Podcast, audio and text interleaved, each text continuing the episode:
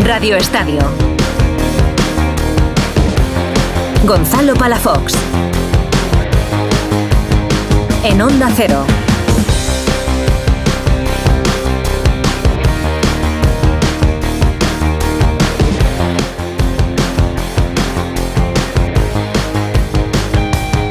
¿Qué tal? Muy buenas. La copa mola, pero la verdad es que sorprender, pues sorprende poco.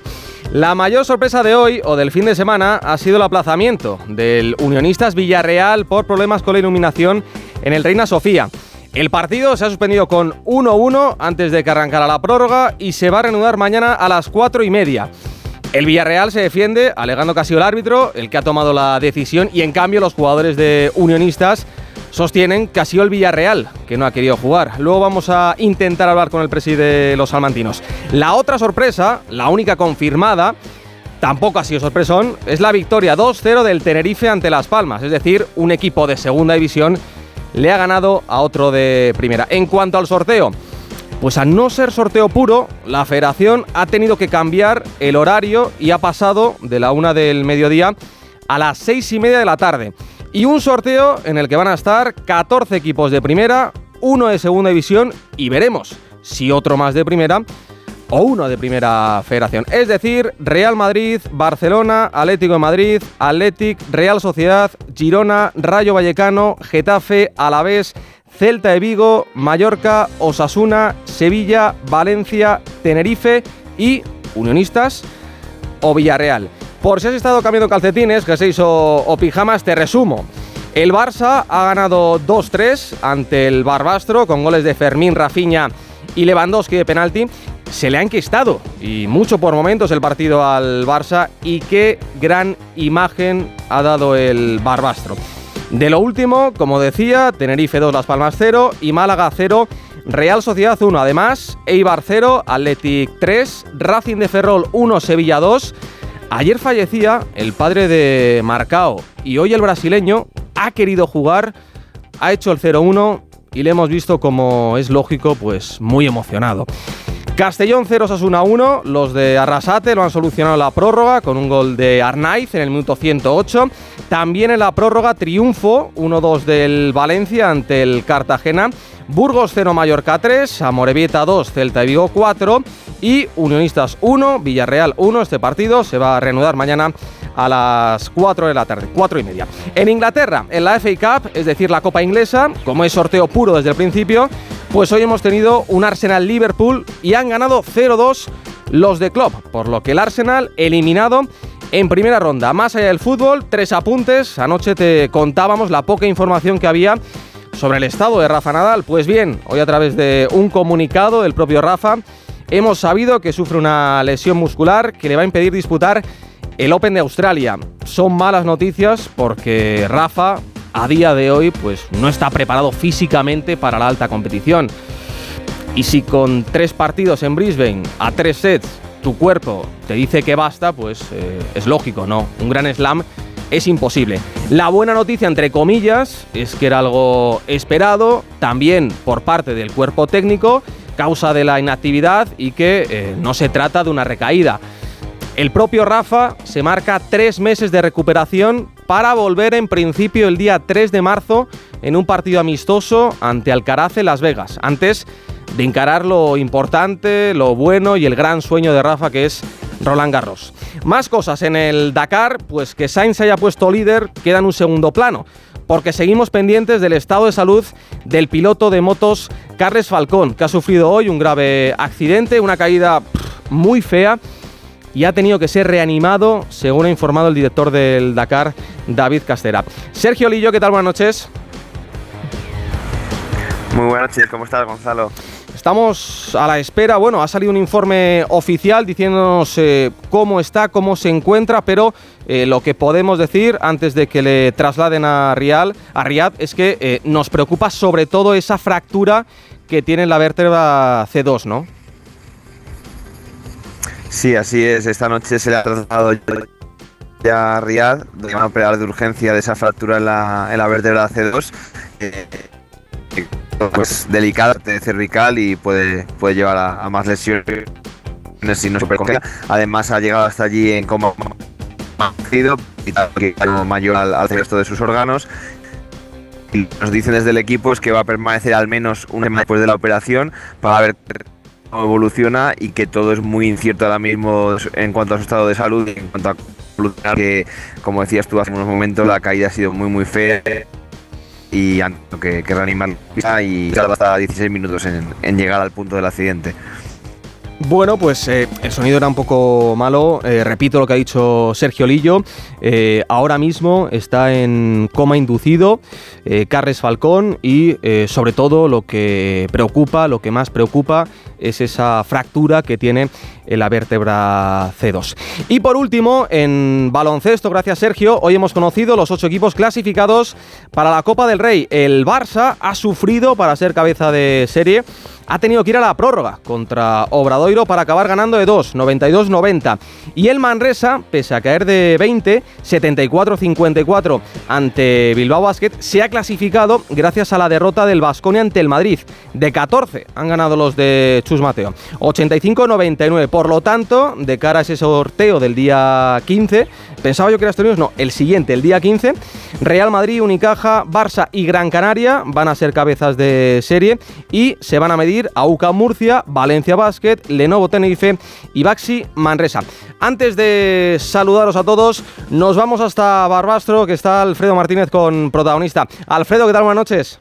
Buenas noches, todavía en el municipal de Barbastro. Hace unos minutos, cuando terminó su rueda de prensa, se ha ido ovacionado el técnico del Barbastro. Cuando entró también le aplaudieron los medios de comunicación locales como reconocimiento del orgullo que sentían del equipo de su tierra, del orgullo que sentían del eh, equipo de Barbastro y de la copa que han realizado.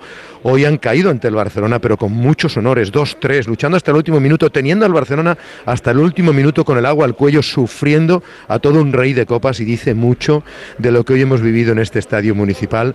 Mister Dani Martínez, buenas noches, felicidades a usted y a todo Barbastro y a todo su equipo. ¿eh?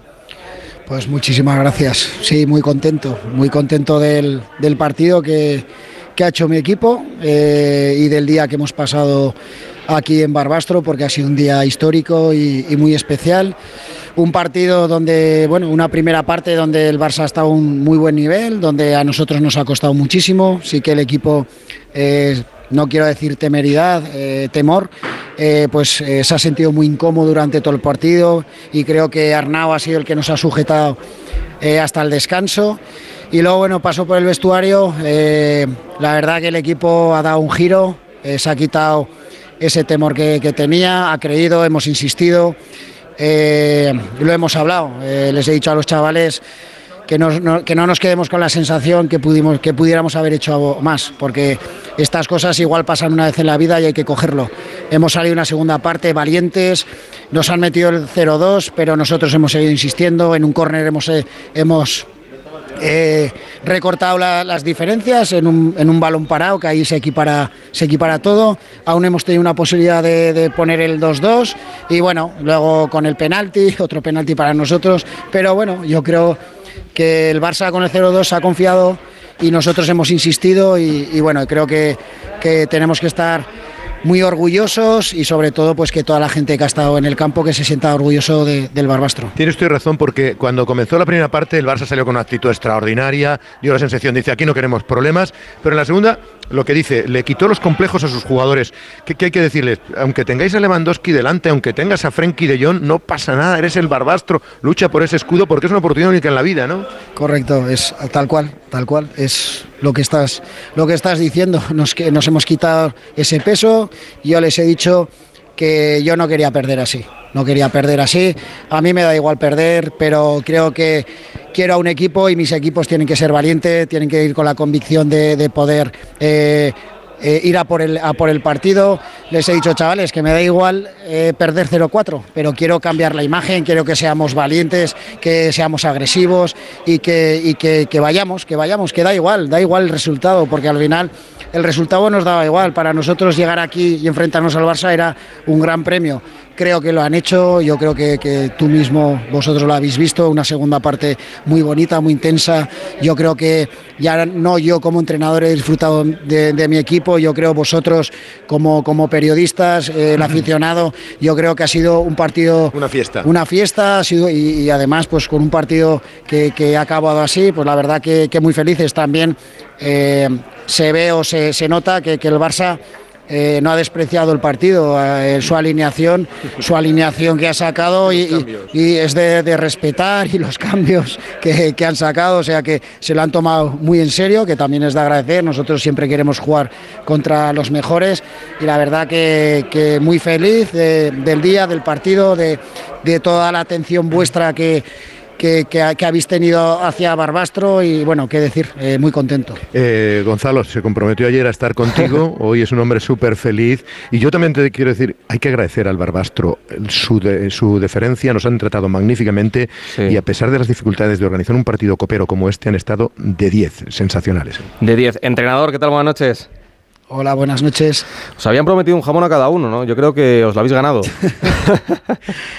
Yo creo que sí, yo creo que eh, eh, da igual el resultado, yo creo que con la imagen que ha dado el equipo, yo creo que, que el jamón eh, nos lo tienen que dar, ¿no? Yo, yo creo que sí, ¿no? ¿Qué, ¿Qué, opinas? Yo creo que sí, yo creo que también, vamos, os lo habéis ganado. Lo que me ha encantado es lo que han dicho tus jugadores, eso de que les has metido caña al descanso porque se habían metido muy atrás y, y no podía ser, que es una ocasión única, hay que salir a ganar, ¿no? Y con ilusión. Sí, sí, es tal cual lo que hemos comentado. Yo, el, es lo que te digo, a mí esto es, esto es un juego, se gana, se pierde, se empata. A mí no me importa perder, pero si pierdes siendo valientes, siendo agresivo, siendo valiente con balón, intentándole poner dificultades al rival, dándolo todo, a mí si se pierde así, me, vamos, eh, solo puedo que aplaudir a, a mi equipo. Eh, aplaudo a mi equipo después del partido porque en la segunda parte lo han hecho. Eh, estoy súper contento. Por ellos, porque sé las dificultades que pasan en el día a día, estoy con ellos todos los días, eh, lo que se esfuerzan, entonces, bueno, ¿qué, qué pedir? Hemos hecho una muy buena segunda parte y, y, contento. Este es el mensaje al descanso, pero al final del partido, ¿qué, qué les has dicho? Pues hombre, eh, aparte que iban medio locos con cogiendo camisetas, cogiendo camisetas, pues bueno, qué decir, que me sentía muy, muy orgulloso de ellos, que me sentía orgulloso de, de ser su entrenador, porque me lo han demostrado, me lo llevan demostrando desde que llegué en una situación muy difícil, que a mi llegada estamos sacando muy buenos resultados en liga, que es, que es lo importante para nosotros, y luego pues hemos vivido un sueño en la Copa y que colofón con el partido que hemos vivido aquí en Barbastro, pues qué decir, lo que te digo, muy, muy orgulloso. Seguramente que, que anoche, antes de, de, irte a la cama, después de, de haber leído ese libro que, que, me comentabas, te imaginabas, ¿no? Eh, soñabas con, con, un partido, la segunda parte de, de tu equipo, eh, segunda parte soñada. Sí, sí, así es, así es. Eh, mi sueño era la segunda parte, eh, cómo ha ido la segunda parte, que hemos apretado, que hemos disputado todos los, eh, todos los balones, que enfrente lo que hemos estado hablando ahora mismo, que independientemente que tuviéramos jugadores de primer nivel, si hay que entrar, hay que entrar, si hay que pegar una patada, se pega, si se tiene el balón y hay que tener que personalidad y se juega, se juega, se combina. ¿Habéis disfrutado? Sí, sí, así es. Yo lo que les digo, eh, al final hay que disfrutar. En la vida hay que disfrutar, en el fútbol hay que disfrutar, hay que disfrutar con balón, sin balón. Hay que disfrutar porque al final esto, esto es un juego y hoy eh, aparte, eh, para nosotros no teníamos ninguna presión, eh, teníamos muy poco que perder, todo que ganar y yo creo que hemos ganado. Hemos ganado por la imagen que hemos dado, por el partido que hemos hecho, por el aficionado, el día tan bonito que hemos pasado todo en Barbastro y sobre todo yo lo, lo que digo siempre, lo más bonito que hay es ver tanta gente feliz. Así ha sido en el campo sí. y vamos nos, vamos, nos vamos muy satisfechos de este, de este sueño que hemos vivido y solo, solo puedo dar, que, dar las gracias a, a todo el mundo. Mira, no te voy a preguntar eh, por ese incidente al final del partido entre Antonio Crespo y, y Xavi, porque le hemos escuchado en, en Radio Estadio a, a tu jugador, eh, con Alfredo, ha sido súper elegante, ha dicho que son cosas que, que, pasan, que ya lo han solucionado, que, que se queda en el campo. Te voy a preguntar por lo importante, lo de las camisetas, ¿cómo, cómo se organiza? ¿Está pactado de antes o ha sido tonto el último? No, bueno, los he visto allí en el, en el, en, la puerta del vestuario. Allí, pues bueno, parecía que estaban en una tienda de gominolas buscando las chucherías allí, ¿sabes? Allí con una cara de. ¿Tú has trincado alguna o no?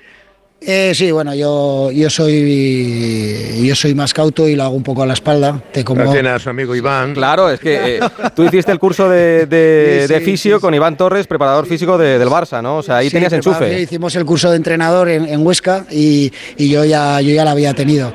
Y luego, pues bueno, la incidencia, pues bueno, eh, no hay que darle importancia cuando son los partidos, todos nos calentamos, no sé lo que habrá pasado. Luego, sí, bueno, yo los he visto, bueno, yo, yo la realidad que estaba hablando con Xavi, ha venido Crespo, se han dado abrazo, son cosas de fútbol, la verdad que, que la verdad que, que genial, el comportamiento ha sido espectacular entre ambos equipos y muy feliz. Pues mister, eh, enhorabuena por el partido, pese a la derrota y que tengáis muchísima suerte esta temporada. Un abrazo muy fuerte, Dani. Un abrazo muy fuerte, muchas gracias. Gracias, mister. Pues el, técnico milagro del, Barbastro que ha conseguido la, gesta de plantarle cara al, Barcelona en este partido. Yo creo que se van con la cabeza muy alta. Sabes que en la liga están en la zona media, a, nueve a 10 puntos de la, de la zona de playoff, pero bueno, ahí está el trabajo. Desde luego yo me he sentido muy, muy reconfortado con este ambientazo que había en el estadio lleno, 6.000 espectadores y la gente gritando el sí se puede del Barbastro contra el Barcelona que ha sacado a todas sus estrellas. ¿eh? No, no, de todos los Gonzalo, de todos los jugadores del primer equipo, entre titulares y suplente, todos han jugado, ¿eh? Todos. No, y que ahora lo vamos a analizar. Eh, seguramente hablemos un poquito más del Barça que del Barbastro, pero tiene mucho mérito que, un equipo como el Barbastro le haya plantado cara al, Barça, que al final, eso sí, hay que reconocerlo, Alfredo, estas primeras rondas para los equipos eh, que entran, en este caso de, de la Supercopa, no son nada fáciles. Lo vimos ayer con el Madrid, que sí, que lo solventó, pero que en la primera parte acabó 0-0. Y oye, mmm, primera eliminatoria y eh, victoria, que era lo, lo importante, ¿no? Sí, decía ayer Xavi Hernández y es verdad, teníamos mucho que perder y poco que ganar. Acaba de decirte Dani Martínez, nosotros no teníamos nada que perder.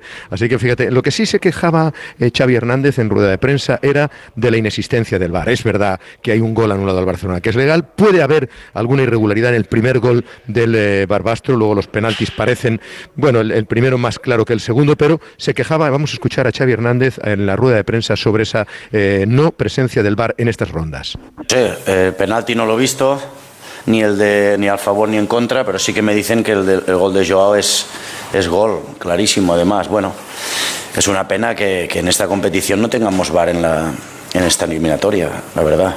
Creo que en el 2024 que estamos tendría que haber VAR, incluso en campos de menor categoría. No sé por qué, no, lo entiendo, pero bueno, lo importante es que estamos en octavos, mañana espera rival y sin más.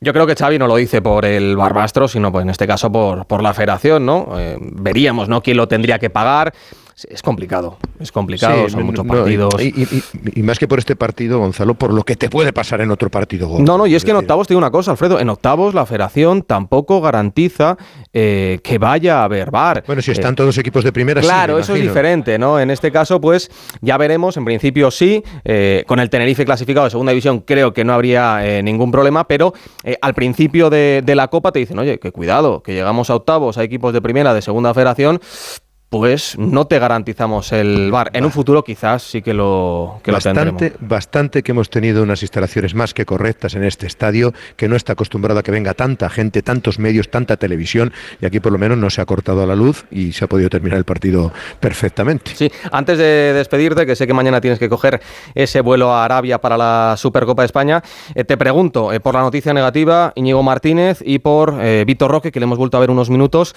de cara a portería no está inspirado, ¿no? Sí, yo creo que no, está inspirado, ha tenido una oportunidad muy clara, la ha amarrado, se le ve todavía, bueno, pues lógicamente en ese periodo de adaptación que para algo le han traído, pero, pero bueno, también te digo una cosa, el primer paso para fallar las ocasiones es tenerlas.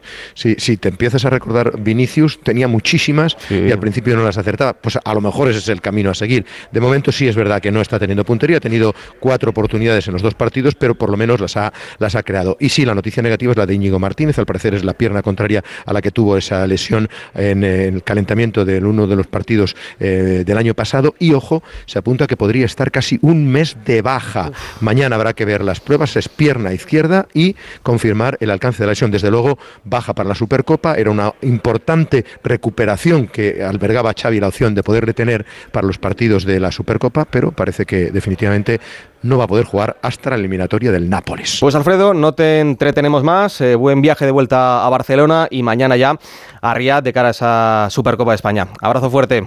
Otro fuerte para vosotros. Buenas noches, Gonzalo. El Barbastro que, que ha rozado la, prórroga y eh, la única sorpresa, mini sorpresa, ha sido esa victoria que hemos contado hace nada en Radio Estadio, ese triunfo en el derby canario del Tenerife 2-0 ante Las Palmas. Aleix Valero, ¿qué tal? Buenas noches. Hola, ¿qué tal? Buenas noches, compañeros. Pues sí, estamos celebrando el pase del Club Deportivo Tenerife en la zona mixta, la sala de prensa del Rodríguez López. Ha hablado, ya ha pasado por aquí Xavier García Pimienta, el técnico amarillo en Deportiva Las Palmas, que no le ha querido poner paños calientes, obviamente, a la derrota, pero sí que ha estado influenciado por el poco tiempo que ha tenido de descanso y el desgaste de ese partido contra el Fútbol Club Barcelona y no poder disponer de todos sus efectivos, pero ha dicho que ellos no han tirado, obviamente, el partido y ha querido felicitar al Club Deportivo Tenerife por su brillante partido en el día de hoy. Esperando a ver qué es lo que nos cuenta Asier Garitano, un Club Deportivo Tenerife que espera un rival que no va a ser el Unionistas, obviamente, que será de primera división. Y pues con ese 2-0 empieza este año 2024 el conjunto blanca-azul, el Club Deportivo Tenerife, que después de no eliminar Las Palmas desde el año 80-81 en Copa del Rey, lo ha hecho en una eliminatoria que no se daba desde hace ya 26 años. Los goles de Luis Micruz en la primera parte y de José Amo eh, pusieron ese 2-0. En la segunda parte, el central del Tenerife fue expulsado, pero se niveló con la expulsión también del lateral derecho de Las Palmas de Julián Araujo. Por lo tanto, al final con ese 2-0, alegría obviamente en el conjunto blanco-azul y vamos a ver porque ahora se tienen que cambiar el chip y pensar en, la Liga Hypermotion, en segunda división y sobre todo también en un mercado de invierno sobre el que tiene que trabajar el equipo blanco-azul. O sea que estamos aquí en la sala de prensa y ha hablado eh, Xavier, García Pimienta esperando la comparecencia ante los medios de Asier Garitano del técnico del Club Deportivo Tenerife. Pues el Tenerife, el único equipo de momento que no es de primera división y que va a estar mañana en ese sorteo de octavos de final. Abrazo fuerte, Valero. Un abrazo, hasta la próxima. David Bernabeu, ¿qué tal? Buenas noches. ¿Qué tal, Gonzalo? Buenas noches a todos. Cayetano Ross, buenas noches. Hola, buenas noches a todos. Dadme dos minutos, poneos cómodos y voy con vosotros. Radio Estadio.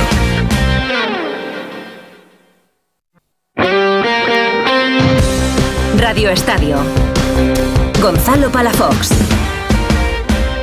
Saludados, Bernabeu. ¿Te sirve el partido de hoy del Barça para sacar alguna conclusión de cara a lo, próximo, es decir, a la Supercopa y engancharse a la Liga? ¿O partidos como hoy pues no ayudan mucho en cuanto al, análisis?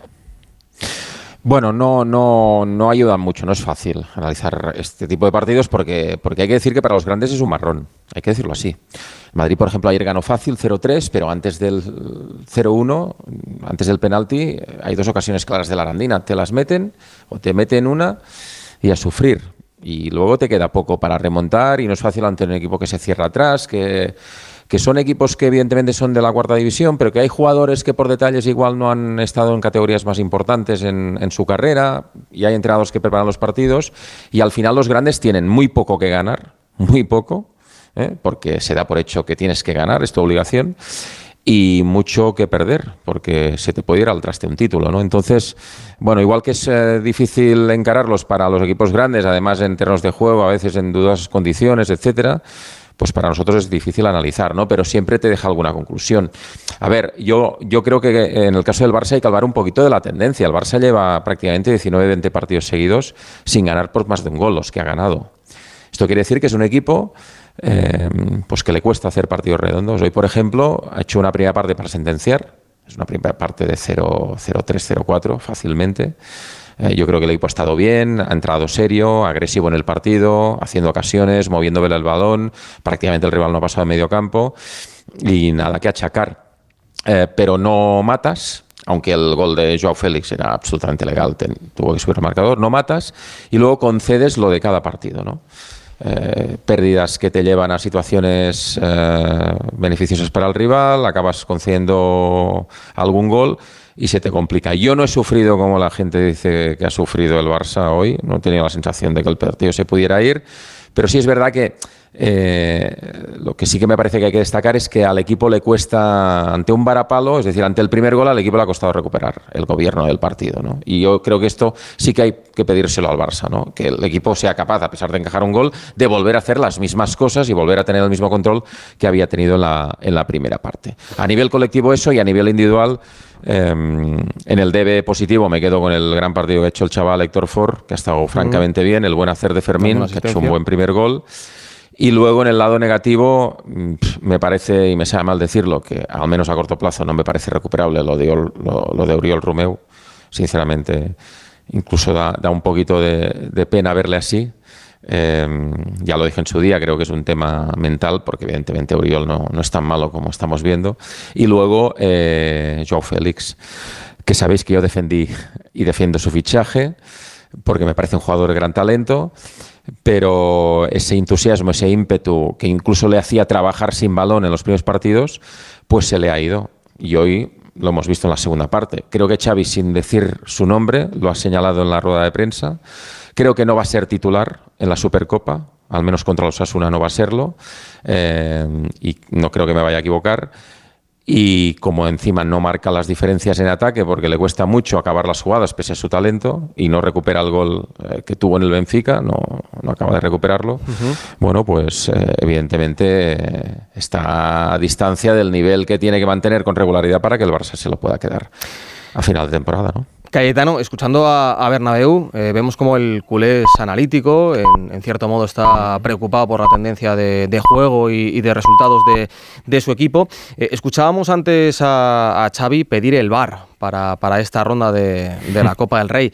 Em, ¿A ti te sorprende, a ti te sobran estas palabras de, Xavi o piensas que eh, la federación tendría que cambiar el formato actual, poner VAR desde la primera ronda? Por cierto, en octavos de final, si se clasifica eh, unionistas, no vamos a tener VAR. La federación lo avisa desde antes del inicio de, la Copa y dice, oye, si hay equipos de primera y segunda, garantizamos el VAR. Si no, no lo podemos hacer porque un equipo de primera o de segunda federación eh, no tiene el campo habilitado para que, para que haya VAR. como si el bar no existiera antes de que se implantara, eh, o sea, como si el fútbol no existiera antes de que se implantara el bar, ¿no? O sea que tenemos cinco años de, de bar y el fútbol se ha convertido eh, durante más de un siglo en el deporte de masas por antonomasia, con más seguidores en todo el mundo. Y mm, yo es que después de estos cinco años, precisamente hoy hacía un análisis y, ya eh, estoy convencido de que el bar le quita más al fútbol de lo que le da. O sea que yo ya soy un antibar. Me parece que le quita alegría, le quita espontaneidad. Eh, a mí personalmente me ha gustado esta jornada de Copa y las anteriores porque hemos visto un fútbol muy fluido, por mucho que hay, que es verdad que hay errores que luego no se pueden mm, corregir, es cierto. Gonzalo, Gonzalo, lo más importante, la esencia del fútbol es el gol. Y la alegría del gol eh, y la espontaneidad en la celebración se ha perdido, porque siempre estás pendiente de si lo van a anular el que lo marca eh, por, el freno de mano y el que, al que se lo meten por a ver si consiguen anularlo de alguna manera, están buscando por ahí, ¿no? Entonces, yo de verdad creo que al final lo reduciría, ¿eh? Lo reduciría a la mínima expresión para, para casos de eh, línea de gol, para, para, casos muy, muy claros, de, muy objetivos, muy flagrantes, pero ya tanto intervencionismo del VAR, y ahora que, que quiera Xavi que entre también en esta ronda preliminar con equipos de, de, pueblos o de ciudades pequeñas en campos pequeños que no tienen infraestructura, quizá, bueno, me parece ya exagerado. Estamos eh, perdiendo, perdiendo un poco la, perspectiva, la esencia del juego. O sea, mm, de verdad que, no, no hace falta. Eh, si se equivoca el árbitro, se equivoca. Y, y, no pasa nada. Se ha equivocado toda la vida. El fútbol ha sido grandísimo y se equivocan ellos, los jugadores, los entrenadores.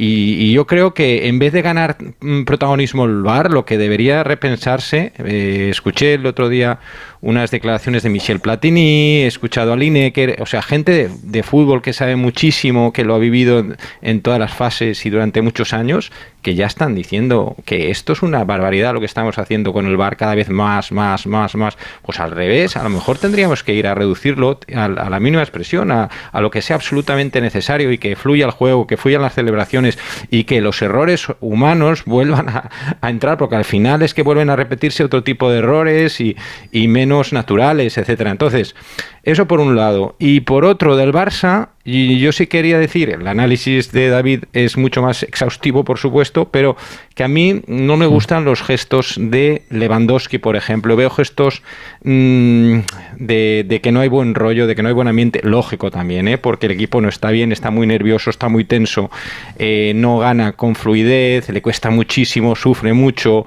El juego que hemos visto en el Barça durante muchos años, muchas temporadas de dominio absoluto, del juego, del balón, etcétera, no, no lo estamos viendo. Gana por calidad, sí, porque tiene jugadores buenísimos, mm, pero, pero no tiene esa fluidez, no tiene esa vistosidad que nos mm, cualquier aficionado neutral le encantaba ver el Barça porque disfrutabas, porque eh, tenían un control del partido, del juego, de la técnica depuradísima tal, y ahora ya es otra cosa distinta, ¿no? Es un equipo más vulgar. Y lo de Oriol Romeu da pena, es verdad, ¿no? Ese chico que, que, hizo una grandísima temporada con el Girona y que ahora está sufriendo mucho, ¿no? Eh, por, por tema de, que no ha estado, pues o le viene grande y está pagando un poco todo, todo el contexto este tan, tan tenso que hay. Y lo de Joao Félix, preocupante realmente ya, porque es que como si la, cara, la cabra tirara al monte, ¿no? O sea, que, que al final está volviendo a ese estado melancólico de sí, que hace de repente tiene jugadas muy buenas, pero después desaparece y vuelve y desaparece, o sea, no tiene continuidad, no tiene regularidad. Un poco le está dando la razón a Simeone, ¿no? Después de que efectivamente todos coincidimos en que es un magnífico jugador, de un gran talento, pero después no tiene no tiene continuidad. Dame un segundo, Bernabéu, que nos vamos a nos tenemos que ir a Salamanca porque eh, todavía tenemos eh, dos equipos, no sabemos eh, cuál de los dos va a estar en ese sorteo de mañana, ha cambiado el horario de la una de la tarde a las seis y y media sí, Unionistas o Villarreal. Tenemos toda la prórroga por delante. Roberto Benito, ¿qué tal? Buenas noches. A ver si está ahí Roberto. Roberto, ¿qué tal? Muy buenas. Hola, ¿qué tal? ¿Cómo estamos? Ahora sí que sabemos, eso sí, el horario. No sé si al final eh, ha llovido a gusto de, todos. Eh, Unionistas pedía un horario, eh, el Villarreal otro, sobre todo también que no se jugase por, por la mañana, entiendo, por, por el público, ¿no? Efectivamente, además para unionistas jugar por la mañana suponía varios desafíos. Uno, porque no podría disponer de todos los voluntarios que ayudan a organizar los partidos del club, dado que tienen sus ciertas tareas por de trabajos o de estudios. Al margen, en esa instalación hay al lado un colegio y por lo tanto tampoco podría meterse allí a organizar un partido entre medias de los niños y luego también está el hándicap estaba de a qué hora se ponía si fuera por la tarde, porque claro, el partido se ha suspendido por fallos de la iluminación. Si se pone a una hora en la que se necesita luz y vuelve a pasar lo mismo, pues estamos en las mismas. Entonces la opción que se ha tomado ha sido la de jugar a las 16.30 horas. Es verdad, como preguntas de si yo a gusto de todos, pues Unionistas va a intentar que sí que lo haga. ¿De qué manera? Pues todo el que tenga entrada y todos los socios del equipo sí que van a poder entrar al recinto, van a tener una prioridad para entrar desde las tres y media de la tarde y a las 16 y 25, es decir, cinco minutos antes de que empiece el encuentro, va a haber entrada libre. Es decir, todo el que quiera acercarse ah. a la instalación, aunque no tenga entrada, va a poder entrar hasta completar el aforo, porque claro, es un hándicap para el equipo charro el que muchos de sus aficionados que hoy estaban en el partido es gente de fuera, que no vive en Salamanca o que aunque viva en Salamanca tiene sus trabajos y sus quehaceres por la tarde y no va a poder acudir. Entonces, para evitar tener un aspecto desilusionante, pues eh, opta por esta opción y, y que vuelva a presentar el Reina Sofía pues un aspecto como el de hoy, que han sido 5.700 espectadores, récord en el recinto. Presidente de Unionista, Roberto Pescador, ¿qué tal? Buenas noches. Hola, buenas noches, ¿qué tal? ¿Usted va a poder estar mañana en el, en el partido? Pues yo no, la verdad. Eh, de hecho, estoy ahora mismo de vuelta a, Madrid, así que mañana, por cuestiones profesionales y familiares, pues me va a ser imposible. Bueno, pues mira, el, presidente de Unionistas que se va a perder un partido eh, muy importante para, su equipo, quién sabe si, si histórico.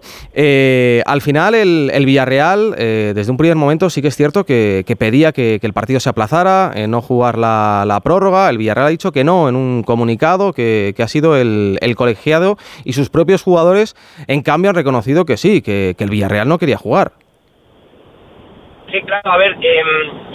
Obviamente el que suspende un partido siempre es el colegiado, al final eso es así, no ningún club tiene la, la potestad de suspender un partido, pero pero lo que es cierto es que el decir que Villarreal quería jugar el partido creo que no concuerda con las actuaciones que se han visto y que se han escuchado en la zona de vestuarios eh, por parte de miembros de miembros del club. Entonces pues bueno nosotros eh, entendemos lo que Villarreal dice en el comunicado pero también está lo que, lo que se ha visto y lo que se ha escuchado en, esa zona de vestuarios. Los problemas de, luz, eh, ¿quién es el responsable? ¿El, propio club, unionistas, eh, el ayuntamiento? Pues, pues mira, la realidad es que el, problema de, hoy ni siquiera tiene que ver con la instalación, porque es verdad que nosotros pensábamos que hubiera sido un problema en la instalación, eh, hemos tenido ahí gente intentando solucionarlo, pero resulta que no, que era, era de fuera. ha habido un problema en una subestación eléctrica en, la zona. Eh, no es exactamente la cuestión técnica, pero algo así como de un fusible en la toma de abastecimiento de, entrada y, por eso la tensión subía y bajaba y en esos picos de potencia que, necesita un estadio, ¿no? Pero vamos, que ha sido una situación, eh, como digo, puntual primero, que ya está arreglada y, y en tercer lugar que no es de la instalación, sino que ha sido algo, algo externo. Por cierto, en la resolución eh, he podido leer que eh, también uno de los condicionantes de cara al horario del partido es que eh, al lado del estadio hay un centro de educación especial y que el acceso al estadio tiene que estar cerrado hasta las 4 de la tarde y por eso Unionistas decía que no se podía jugar antes tampoco, ¿no? Sí, es, la, pena también de, de la instalación que tenemos, es no es no es la mejor del mundo, solo hay un acceso eh, y ese acceso por donde está hay un colegio, como digo, de educación especial y, y parte de ese acceso eh, constituye realmente el patio de, de recreo de, ese colegio. Entonces, claro, durante el horario lectivo esa parte está, está completamente cerrada y no, pues hubiera sido un problema mucho más, mucho mayor el intentar realizar un, partido en ese, en ese horario. No, habríamos tenido que buscar una alternativa que no sé cuál sería, pero hubiéramos encontrado alguna seguramente, pero, pero hubiera costado mucho. Bueno, eh, lo único, eh, le aviso, que, que si Unionistas pasa a octavos de final, oye, sería un éxito seguro, pero Xavi ha pedido el, el bar para la próxima ronda, así que igual eh, tienen que solucionar el tema de la luz y, luego cambiar la, la, instalación completa del estadio para, para que haya bar. Presidente, un abrazo fuerte y que tengan suerte mañana. Muchísimas gracias y luego eh, lo acabas de comentar, bueno, estamos acostumbrados a los retos aquí en Unionistas.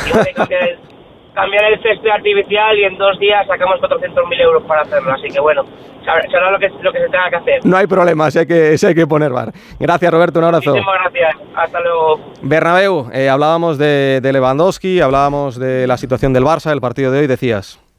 Sí, no, no, de, de, Joao Félix iba a rematar eh, sobre lo que había dicho mm, Cayetano, eh, diciendo que para mí ahora el problema de Joao Félix, eh, yo cuando fichó por el Barça dije, a mí es un jugador que me gusta, creo que el Cholo también tiene responsabilidad en su no éxito su fracaso, digamos, como, como queramos, en el Atlético de Madrid pero creo que en el Barça, eh, si él tiene continuidad, está en su mano conseguir esa regularidad en el juego. Y yo creo que en el Barça eh, lo que le va a faltar es coartada, precisamente, porque eh, Xavi, que no es que le tuviera en su lista, precisamente, pero lo acató como una decisión de club y luego realmente me consta que ha llegado a estar muy satisfecho con el rendimiento en muchos partidos de Joao Félix, le ha dado mucha continuidad y le da mucho cariño. Y el jugador lo ha reconocido, porque el jugador hace cuatro días decía que estaba súper feliz en Barcelona. Y ha jugado muchos partidos seguidos y muchos minutos, eh, dándole la sensación el propio entrenador de que era un jugador importante. Entonces aquí esta coartada no la va a tener. Yo creo que está más en su mano que nunca aprovechar la oportunidad de oro que le está dando el Barça. Pues sí, y la próxima oportunidad va a ser en la Supercopa de España. Son las 12 y 42. Una pausita y vamos ya directos a Arabia. Radio Estadio.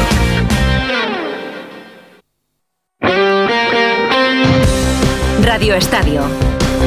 Gonzalo Palafox. El miércoles a las 8 de la tarde vamos a tener la primera semifinal de la Supercopa de España en Riad entre Real Madrid y Atlético de Madrid. Y saludo a los dos narradores de Madrid y Atleti. Alberto Pereiro, ¿qué tal? Buenas noches. Hola familia, ¿qué tal? Muy buenas a todos. Hugo Condés, ¿qué tal? Muy buenas. Hola, buenas noches. Empiezo por ti, Pereiro. El Madrid que vuela a Riad mañana a las 3 y media, ¿no?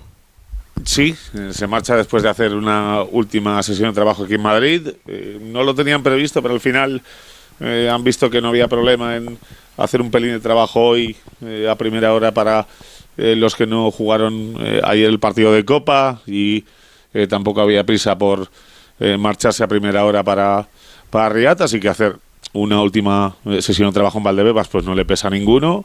Eh, conoceremos lista de convocados con poquitas novedades porque eh, va a pasar lo que venimos contando en los últimos días, que Camavinga eh, ayer, que mira que saltó una pequeña alarma en el cambio con esa conversación con Ancelotti y porque se marchaba con Felipe Segura, el jefe de los servicios médicos al vestuario, pero no va a pasar a mayores. se llevó Ceballos también un golpe en el tobillo al final del partido, pero tampoco tiene nada. Cross, Chouameni y Vinicius están listos, Mendy también, así que se van a quedar aquí Lucas y los tres de la rodilla, así que nada, el Madrid eh, pensar que el eh, primer viaje del 2024 eh, conlleva un título y eso es lo que se tiene que traer la semana que viene, ¿no? ¿Y Hugo, el Atlético cómo está? Bueno, pues el Atlético Madrid hoy ha tenido el día libre porque hay que recordar que la noche de Reyes la pasó en Lugo, así que hoy han aprovechado para estar con las familias y mañana por la mañana van a entrenar en el Cerro del Espino a las once y media de la mañana y de ahí directamente al aeropuerto para volar a Riyadh. Está previsto que en torno a las 2 de la tarde llegarán más o menos a las 9 de la noche eh, hora de, España. Eh, vamos a ver que, con qué futbolistas va Simeone. Seguro no van eh, ni Lemar ni Reinildo. Vamos a ver Pablo Barrios, yo creo que no va a estar para la Supercopa, pero veremos incluso puede estar en la expedición para poder entrenar con el equipo, empezar ya a entrenar más o menos al ritmo de sus compañeros. Y luego está Lodas Pirigüeta, que sabe que se marchó con un golpe el otro día en Lugo, yo creo que no va a tener problemas. Y la carta de los canteranos, ¿no? El otro día viajaron Gismera y Marco eh, Moreno a, a Lugo, no sé si estarán también en la lista para la Supercopa, pero el resto están todos preparados para bueno pues estar en ese avión que el lunes les va a llevar hasta Arabia. Pereiro, lo de la portería, ¿cuánto, ¿cuándo se va a resolver? Porque yo creo que Ancelotti ni, ni en la rueda de prensa, ¿no? es que yo creo que no lo sabe. Eh, al final el otro día se quita el muerto de encima diciendo que el que juegue la Supercopa tampoco es el portero titular eh, de aquí a, final de temporada. Eh, nos puede estar vacilando con esta historia hasta que él quiera. porque si la Supercopa no es lo suficientemente importante para decidir eh, cuál es tu portero, eh, cuál es el que te gusta más en un partido frente a Atlético Madrid y una posible final en caso de que pases eh, contra el Barça si elimina a los Asuna, pues ya me dirás tú. pero no lo tiene claro. toda la ventaja que tenía Kepa en su día, pues parece que ahora si es que tiene algo es mínimo. Y Lunin ha hecho muy bien su trabajo porque convencer a un técnico que no lo quería ni en la plantilla para ponerle en partidos importantes eh, antes de que terminara el 2023, pues eh, le genera esa duda. Está claro que no la quiere alargar, pero eh, cuando no tienes claro algo, pues te cuesta. Y es verdad que tampoco que te ha dado todos los argumentos posibles para ser titular indiscutible. Así que, bueno, pues esperaremos a ver. Yo creo que va a jugar eh, Lunin el partido frente a Atlético Madrid y el, en caso de que pase el Madrid la final, pues eh, imagino que repetiría portero, pero que no lo tiene claro, eso ya te lo digo yo. El miércoles, en torno a las seis, seis y media, sabremos si juega uno u otro. Pereiro, abrazo fuerte, buen viaje mañana. Un besito grande, chao para todos. Jano a descansar, eh, Jano iba a decir yo, es que tenía aquí apuntado eh, Hugo a, Jano y sabía que... No, si Jano está descansando, no te preocupes. Hugo, abrazo fuerte a descansar, cuídate. Un abrazo, chao. ¿Os pone la, la Supercopa, Bernabéu, Cayetano?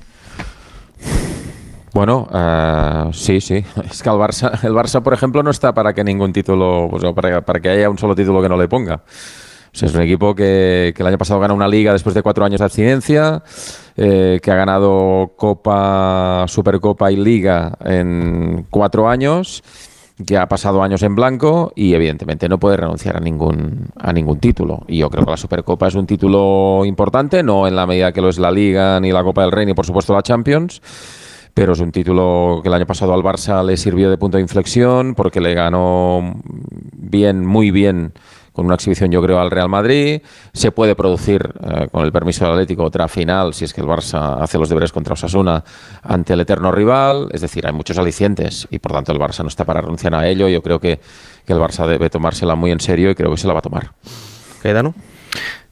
Sí, al final eh, la Supercopa de España, eh, digamos que vas dando la importancia a, medida que, la, vas viendo y que va llegando la final y que, y, claro, cuando se enfrentan eh, estos dos gigantes o el Atlético de Madrid que también lo es, pues, pues claro que, que te interesa porque además mides cómo están cada uno y, sí es verdad que si decíamos que el Barça está muy nervioso por todo lo que está pasando a su alrededor y es con su entrenador, el Real Madrid es, es lo contrario, es que es una pasada de aceite, ¿no?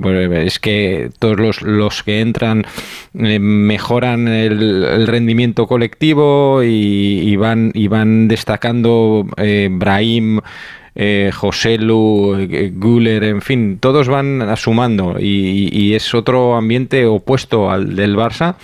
Eh, supongo que gracias a Ancelotti y, sin embargo pues este, puede dar un giro total si, si llegaran a la final y, y, bueno, y ganar al Barça, que por supuesto que le puede ganar, como ha pasado en otras ocasiones en las que ha llegado el Madrid como favorito, pero, pero sí eh, te, va poniendo a medida que vas, que vas acercándote. Y después, respecto al Atlético, que, que, es, que es, un, es un caso indescifrable para mí, porque eh, a, medida que ha ido perdiendo efectividad defensiva, la ha ido ganando en, en ataque, y ahora es un equipo que es mucho más eh, vistoso en ataque que, que hace unos años y sin embargo defensivamente pues, pues deja muchas, muchas dudas y tiene muchos errores y, es un equipo que, cada día se parece menos a Simeone y es, más, más ofensivo ¿no? y más alegre de ver y, sobre todo lo de Morata que está en un estado de forma excepcional.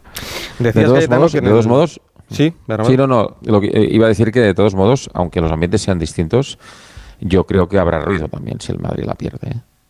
si el Madrid le elimina al Atlético en las finales, habrá ruido. Eh, también, porque además la Supercopa ya no es como antes.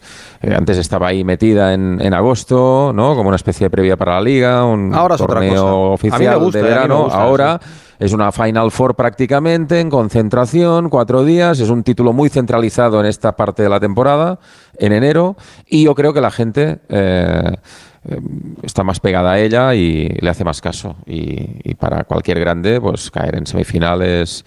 Eh, Puede ser un problema, claro. Yo creo sobre todo si, si la gana el Barça, sí que es un aliciente y es una fuerza ¿no? de cara al, a lo que queda de, temporada y luego también depende de, de, cómo la pierdas. No, no, no es lo mismo eh, perderla en, en, los penaltis en la final que sí, eh, has perdido un título, has perdido una, una Supercopa que, que, oye, pues en la final eh, uno de los dos grandes, de los dos favoritos, Madrid o Barça, le dé un repaso al, al otro.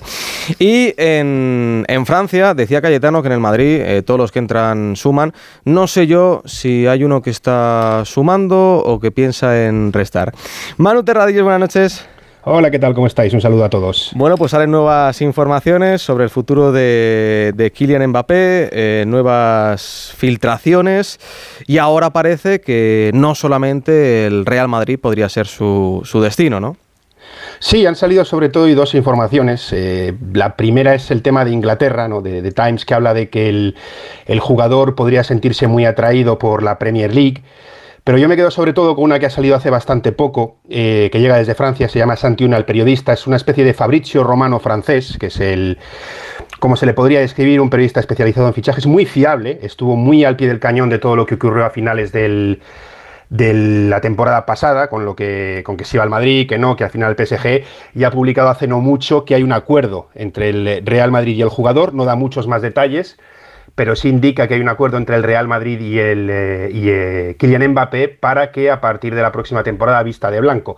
Os digo que es un periodista muy reputado, que ha seguido muy bien todo este tema la pasada temporada y casi me sirve para cerrar el hecho de decir que fue el que explicó aquello de que a finales de la temporada pasada tenía un acuerdo con el Real Madrid, pero que aún así siguió negociando con el PSG y al final también alcanzó un acuerdo con el PSG y se decantó por estos últimos, pues bueno, acaba de anunciar este periodista, como os digo, que hay un acuerdo del Real Madrid con Kylian Mbappé, pero hasta que no vea yo, por ejemplo, un comunicado oficial, bueno, pues seguiré esperando. no te lo crees. seguiré esperando. Es muy fiable, pero ya os digo lo que pasó la temporada pasada. David Cayetano, eh, os pregunto además de respuesta sí no, porque no tenemos eh, mucho tiempo. Lo primero es una incógnita, evidentemente. Eh, ¿Creéis que vendrá Mbappé al, al Real Madrid? Bueno, si no viene. Yo me fío más del cosa. periodista francés que del The Times, porque el The Times desde Vale. que en 2010 dijo en el Mundial que Casillas estaba jugando fatal por culpa de su novia o algo así, no, no recuerdo exactamente la historia, pero ya se me fue toda la credibilidad del Times, o sea que ya me fío más del especialista este en fichajes. Yo creo Bien. que sí que acabará fichando por el Madrid. Bernabéu. Sí, eh, acabo- tengo esta sensación, pero, pero lo, lo digo mucho, lo digo prácticamente con pinzas, ¿no? Porque es que hace dos años quedó libre. Es que hace dos años estamos hablando de un futbolista que, según dicen, su ilusión es jugar en el Madrid, terminaba contrato, quedaba libre y decidió renovar. Por más presiones que la gente nos cuente que hubo, que evidentemente las hubo, pero decidió renovar cuando quedaba libre.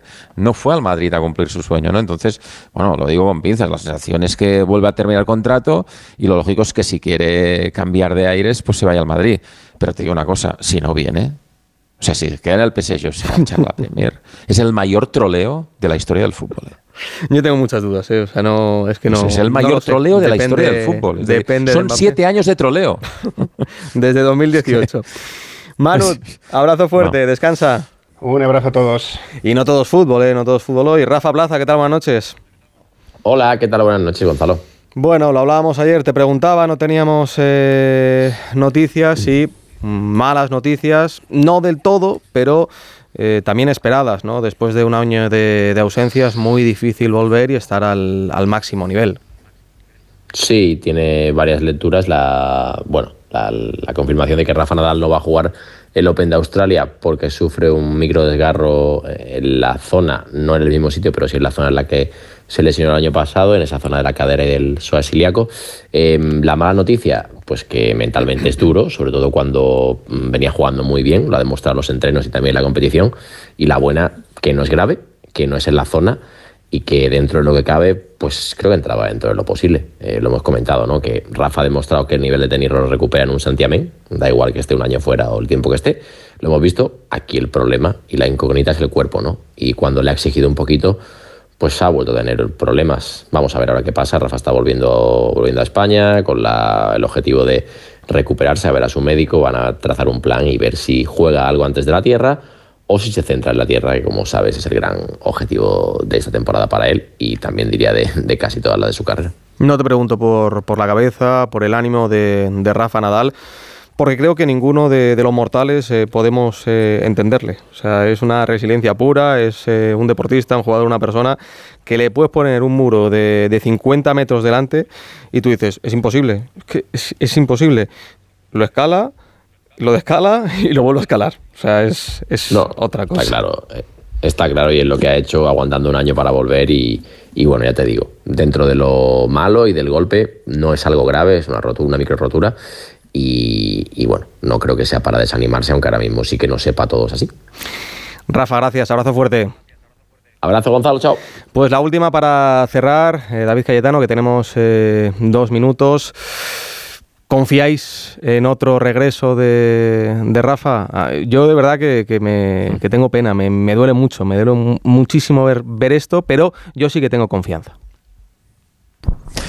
Pues sí, mira, eh, sí, a ver, yo, yo es que yo sí que creo que le afecta mentalmente muchísimo todo. Yo creo que ha sufrido mucho este año, muchísimo, y por muy eh, porque es a pesar de que es un gigante de la competición y uno de los deportistas más grandes de la historia. Mm, Y precisamente por ello también eh, el no poder competir, eh, pero, mm, pero bueno, esto tiene que asimilar que es parte de la recuperación, es decir, cuando llegas tanto tiempo eh, te pones a competir y vienen pequeñas lesiones, eso ha pasado siempre en todos los deportistas y más cuando ya tienes cierta edad, pero yo creo que digamos The Last Dance de Rafa Nadal todavía está por llegar y llegará, sí. va a tener otro otro momento bueno para disfrutar y para marcharse como se merece. Bernabéu, tienes 30 segundos. Sí, no, va a volver a competir seguro. Mira, yo el otro día estaba en la presentación de Víctor Roque, hay gente de comunicación de Rafa Nadal que lleva asuntos también de, del nuevo brasileño del Barça y estoy hablando con ellos y bueno, me decían que es un auténtico animal. Estaban preparando las maletas para ir a Australia y luego se confirmó esta microlesión. Eh, por tanto, es que, vamos, la sensación, lo que se transpira, lo que se respira, es que no hay ninguna duda que en cuanto se recupere este pequeño problema, Nadal volverá a competir y, y competirá bien, como hemos visto en Brisbane, ¿no? que nos ha parecido que era un jugador que llevaba ya mucho más tiempo en el circuito que no estar un año parado. O sea que no hay ninguna duda. Así me gusta, hay que ser positivos. Bernabéu, Cayetano, abrazo fuerte. Gracias. Otro para vosotros. Pues hasta aquí esta sesión express de Radio Estadio. Les dejamos con la rosa a los vientos. Chao, chao.